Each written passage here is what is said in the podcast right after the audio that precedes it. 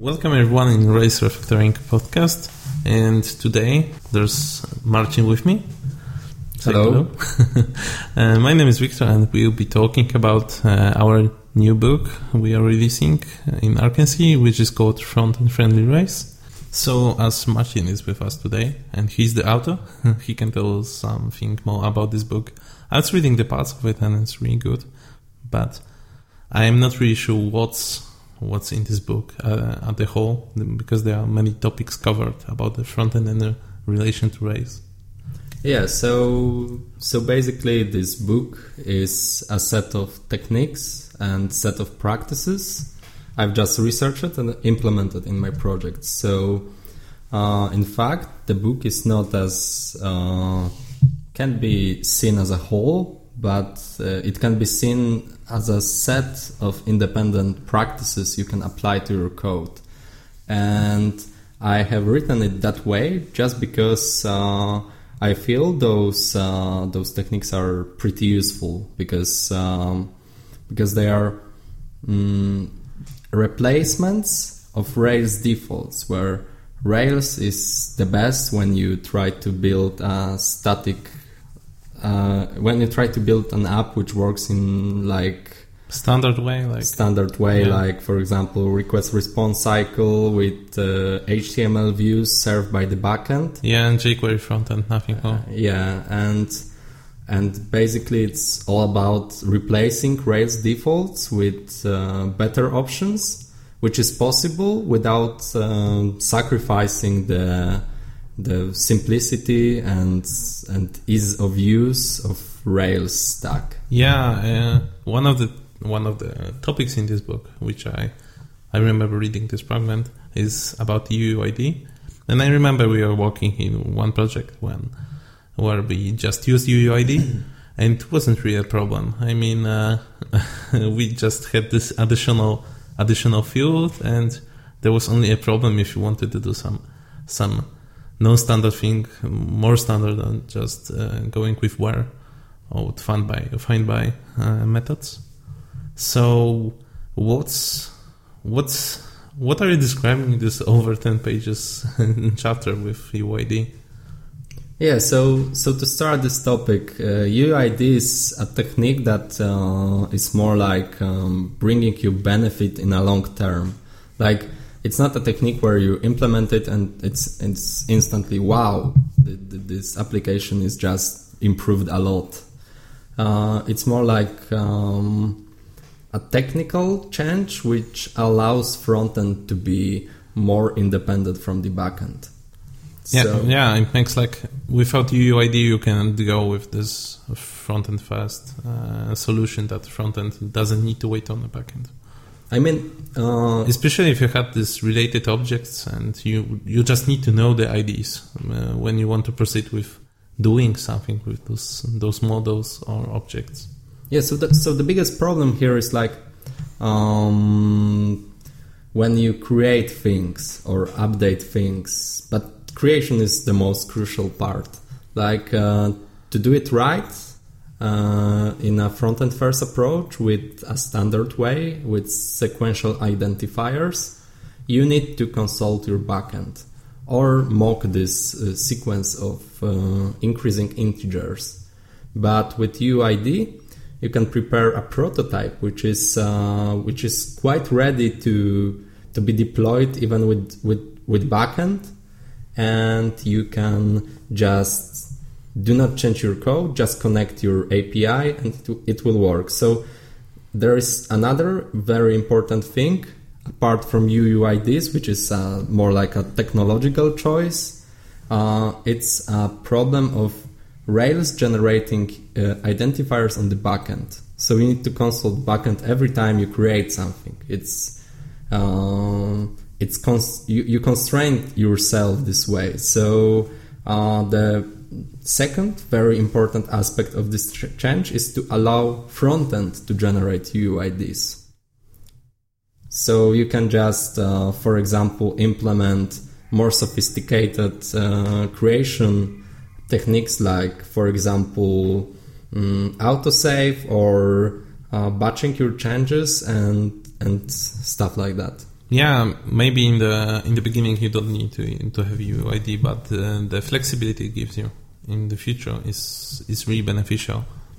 Yeah, so so uh, as many technological or technology technology decisions or approaches and decision about them, um, you don't need uh, UIDs at the start, but it's better for you in terms of you know mm-hmm. implementing it to start early and yeah. Since the process is rather straightforward and in the book we present a solution which will work also with legacy code bases um, so it's easy to just implement UID with attaching your current installation. I mean, adding it to your toolbox. Yeah. So replacing everything with UID. So with uh, legacy code bases, the process is uh, more complicated, but it's still achievable. I mean, you in the, in the book there is a step-by-step solution which works regardless of the database used and so on, which is uh, replay, which you in which you replace sequential ID of the resource with the UID one. But uh, in but in vanilla applications, new applications, all you need to do is to just toggle one flag and you're ready to go. You got this UID built in, so that's even um, even easier. I remember you were working on this, researching this topic, and there was some database problems related. Like there was something about MySQL. Are you touching in, in your solution? Are you touching the database or did you go in the another way? Yeah, so uh, in the book I present the solution which is database agnostic. I mean, you can use MySQL, you can use SQLite, you can use uh, even MongoDB if you want, because it's all the UUID part is handled completely by the Rails side. But uh, performance wise, and mm, maybe it's a little bit simpler to have uh, for example, Postgres, which allows you to uh, generate UIDs on the database side. This is because you just then you just can implement it, and in there is also an aim of doing things like frontend can provide ID, but don't need to. Like um, mm-hmm. if if UID is not provided, it will be still generated on the backend side yeah. and sent back. So, so for the sake of simplicity. Yeah. So Postgres makes it a little easier. yeah, you got this add-on that was called uh, UUID.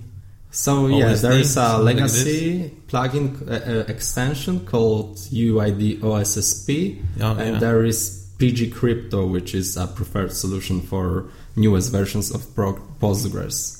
So, um, as I said, solution in the book is a uh, little more complicated, but it works everywhere and can be used in legacy code bases. And if you are starting with nice defaults like Postgres uh, and and you are creating an app from scratch, you can even simplify it more. And as a you know in an implicit way, I, I, have shown how it can be implemented in the next chapter of the book, where I describe JSON API. And inside the schema, you can see how it is implemented with Postgres too. Mm-hmm. So, is it mm, compatible with Find, for example, in Rails? Your solution with UUID? Yes, yes, it is compatible just because Rails. Uh, in Rails, you can replace your primary key with something else. So so all those find methods uh, are starting to use UIDs instead of IDs, which can be a problem really uh, if you want to just, for example, retain the old behavior. Like in in some application, in some subset of applications, there is a problem like uh, I'm switching to UIDs but if someone, for example, has a link in uh, in its um, bookmark on, on, the browser, which uses the old ID, I still want to, for example, make a re- redirect yeah, to the new. It's URL. important for SEO. Uh, yeah, uh, when you have a, a, lot of people linking to the site. Yes, so for in, so this this problem also can be solved because um, during the process we are we are like uh, relying on the on the fact that we have those sequential ID and UID duplicated, so we can still reference the old ID, and that makes it simpler. All right. And you mentioned uh, before about the JSON API, and I remember that was the was like a basic for or like, the base for for making this book. Uh, it was like it was supposed to be the main topic of this book, but it changed a bit rapidly, and I wanted to know why. yeah, so JSON API is a pretty interesting topic, but in fact, since I wanted to make this book useful for my readers and share my knowledge about the topic, because uh, let's be honest, like uh, everything is, uh, everyone is concerned about backend code quality everything is concerned about front-end code quality yeah. but often this uh, middle mm, middle connection thing, part. like connection part is like okay so issue an http request you are done yeah, yeah. nothing interesting and here, the, pro- yeah. the problem so. like rather quickly i remember we were working both in one project uh, like one year ago and we had this api that was like uh, it was ongoing invention. like all the time, we had something else invented. We had we had denormalized uh, data first, and then we went to the normalized data. But then there was a problem of pagination, which we didn't solve, uh, as I guess, because we didn't have to. But it was something worrisome that we didn't have any any template on how to proceed with our API and making the simple stuff uh, here in the place. And as I understand, JSON API standardized this and provides you the specification of what you should do. So, can you tell me about more about it? What does it give me? Uh, which parts of API does it give me? Is it a, uh, does it solve the problem of authentication for me, or is it only the, for example, the the, the pagination and the format of the data? Yeah. So so I wrote this chapter about JSON API because it's uh, pretty common to developers entering the project tries to like reinvent the best practices of their of their APIs and um, that's time consu- consuming that's error prone and that's is often um, you know it's like you don't foresee what you will do in six months. So it's better to follow the standard, and JSON API is a standard for formatting messages, like formatting response mm-hmm. responses. And so I don't need to think about any details. Yeah, so so you just take a default, which is yeah. which is well taught by by their authors. Yeah, it allows you to implement tons of features like pagination, for example, like um, like um, conditional prefetching relationships uh-huh. and so on. It doesn't provide it to you. Uh-huh. But this response format is all about making it possible in an easy way. Yeah, so, so we got an easy and standardized way to do it. Yeah, so and they don't provide you the authentication, for example. No, no, no. Okay. It's only a response format. Ah, okay, and fine. and in fact, since it's a response format, it, for example, is suitable for uh, mm-hmm. prefetching mm-hmm. relationships. Like, uh, I want a list of songs, but with uh, album covers. Yeah. It allows you to do it in a very easy way. Yeah. But uh, it doesn't provide you means in your application to do it. You need to implement it by yourself. Yeah, I understand. But it's very, very easy to just, you know, uh-huh. enter this whole concept into your response format. So, for example, if you implement it and new new clients will just use it and old mm-hmm. clients won't your old clients will still work. Okay. And it, it will be like out of the box for free. Uh, and are there any Rails or Ruby Ruby gems that supports us with this or? Yeah, so so uh, there are plenty of them, and I present the solution which is stable it's called JSON API serializers. What and do you mean by stable? I mean, for example, there's a very popular gem called uh, Active Model Serializers, yes. which in its release candidate versions allows you to serialize to JSON API. But Ah, okay. since it's a release candidate, I I didn't want to just uh, present this solution. Yeah. JSON API serializers works just fine.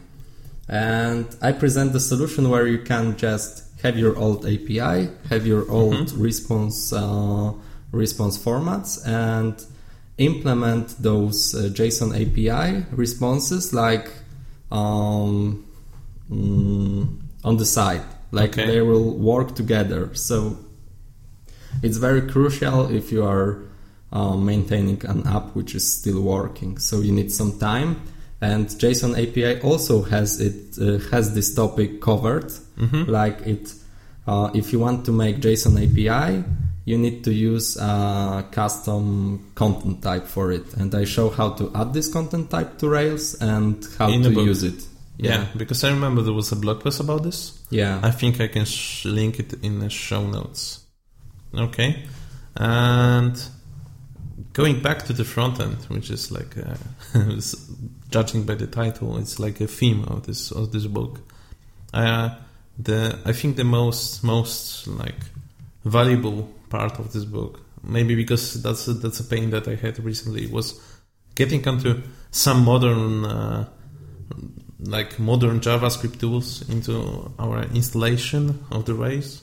I mean, if you want to have Sprockets and ECMAScript 6 and CommonJS, so some kind of moduling, uh, it's right now it's not that easy or close to being really hard. yeah. And the Rails ecosystem isn't really developing to, to, to help with this. That's my opinion there. And uh, we were trying lately in our project, one, one big project with one client to go onto Webpack installation, which is a bundling system for, for Node, for Node.js.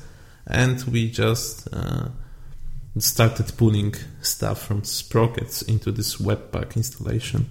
And so, how much of the, the scope of installing, uh, of getting the modern front-end installation is there in the book? Okay, so so let's start from explaining why you need a custom stack or Node.js stack and so on. Uh, this is all because uh, default, like Yeah. Rails has a has sprockets as a default. Yeah, with And- a CoffeeScript.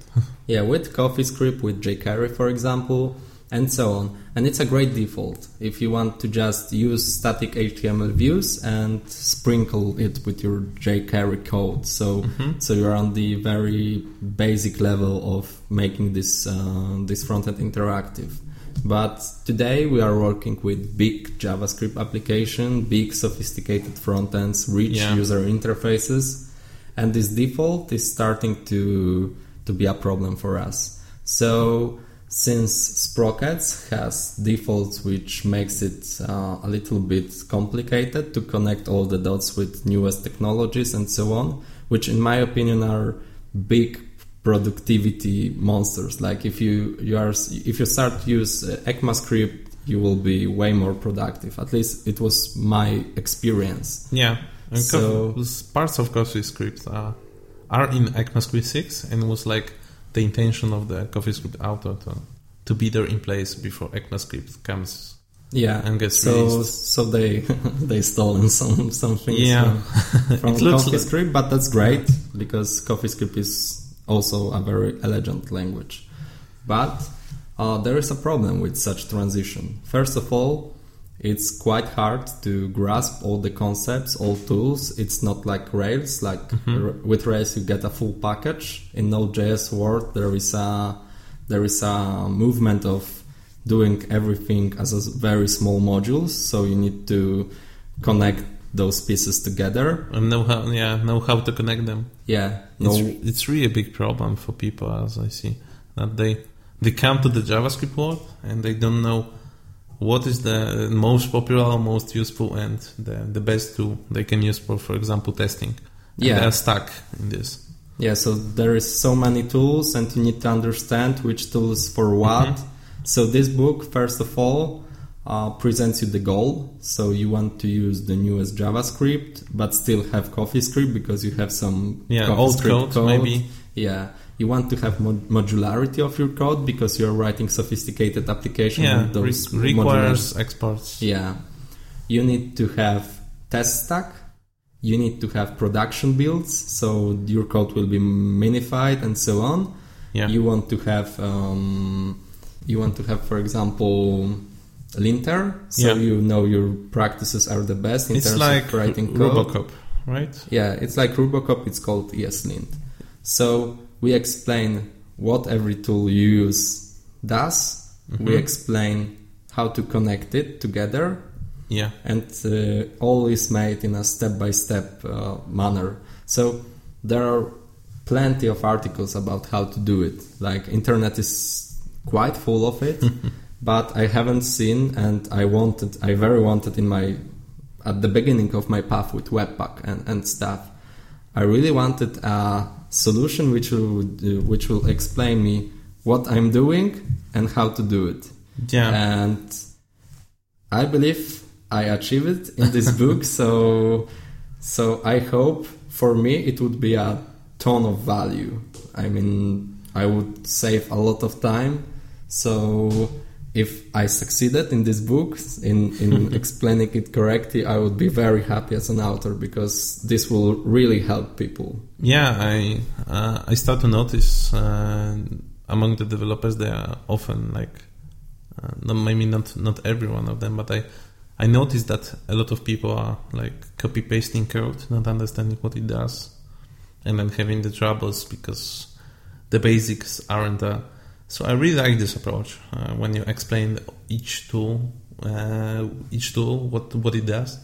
One year ago, when we were starting the React.js by example book, we you wrote the blog post that was uh, the Hitchhiker's Guide uh, for JavaScript tooling, and it was like Yeah. like this. It was describing what what does these all packages do. it's like uh, when I asked my colleague what what the what the karma is, there was a high possibility this colleague may not understand what it does when he wasn't using this because there's so much tools in JavaScript and there are few like fixed ones. So we got the Karma, Mocha, and Tape, and Yeah, so for example, you just described Karma and Mocha, but in fact they are not.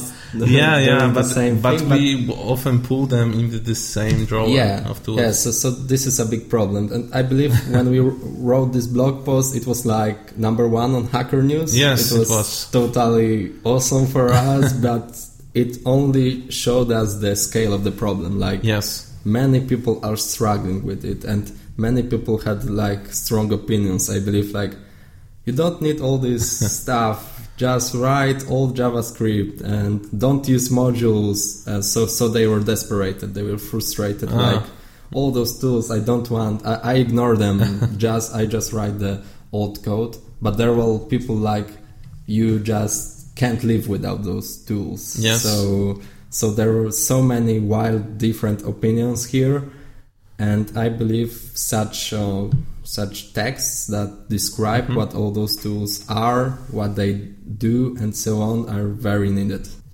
I really, I'm really, I'm really the fan of uh, of ESLinter lately. I was writing the blog post about it, and I encourage people to try it out with the book. uh, it's really the small section in the book. It's not that big, and it's like it's like a game changer for developing uh, dynamic code that is interpreted because you don't you don't need to run the code in your browser to, to, to check if it's it's valid. Uh, it doesn't have any problems or possible problems. So, what is your take on this? Uh, because you and I were trying out ESLinter in company, like in the same time, and I remember when we both were really relieved it's here.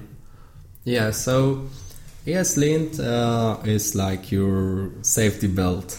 Like uh, ESLint not only shows you the styling issues, it shows you like basic programming errors like oh you mistype your variable name and so on. And if you think about it, if you go for example for to people from .NET, from Java, from Haskell, whatever, whatever which is statically typed or compiled. Yeah. They will just they can't live without it, and we are living with without it, like Yes. in JavaScript world. But it's such a huge help uh, that it shouldn't be. I mean, it shouldn't be even thought about. Should I use ESLint or not? Just use it because it will make your code It's like 10 better. minutes. Uh, yeah, it's like 10 minutes and you will have better code and way better developers feedback. Yes. And if you enter it in your uh, Circle CI as a compile step, it's the mm It's an insurance that the It's code the- works. yeah, it's the insurance and the most easy way, the easiest way to just uh, piss off your colleagues that don't need to write JavaScript code. I don't want to write JavaScript code. Yeah. I would just sprinkle it with it, and then ESLint will crash them during the build, so you will maintain the quality of your code. Thank you for the talk, and I really appreciate that you found the time. okay, no, no problem. and we really strongly encourage you to all to just check the book and uh, and give us your feedback on the email. And for you all, the podcast listeners, uh, we get something special. We get a discount code. Yeah, so so I believe this discount will maybe encourage you to buy, buy the book. Remember that we have a refund policy, so if you don't like it, uh, this just may happen. Yeah, Ju- just just, drop- write it. Yeah, ju- ju- just drop us an email. This book is not only about that, not only about UIDs, uh, JSON API, and Yes. Webpack. it's There about the philosophy also. Yeah, there is a philosophical topic of front-end decisions. I specially selected it because it will make you a better developer. You'll understand your decisions and consequences uh, way more. Also, there is a small chapter about uh, CORS, which uh, many people, su- surprisingly for me, many people are struggling with CORS. They don't understand how it works and they don't understand how to configure it correctly. And I covered this topic in the book. There is also a chapter about uh, Pusher, uh, so Yes. so-called real-time API, where you can Yeah, yeah. just WebSockets. yeah, basically. WebSockets basically. And uh, I will show you a solution which is surprisingly simple. I mean, there it's really simple, and you can, and it's not a problem with maintain, maintainability. So um, if you have these real-time add-ons, it's often quite tedious to maintain consistency between user actions and actions coming from real time. Yeah. Uh, so I'm showing a solution which will integrate those two parts and make this way more maintainable. All right. So uh, the coupon code for for the for, for our podcast listeners is podcast front and friendly, and it will be also in the show notes of this show. So thanks you for listening, and see you next time. See you next time. Thank you. Thanks.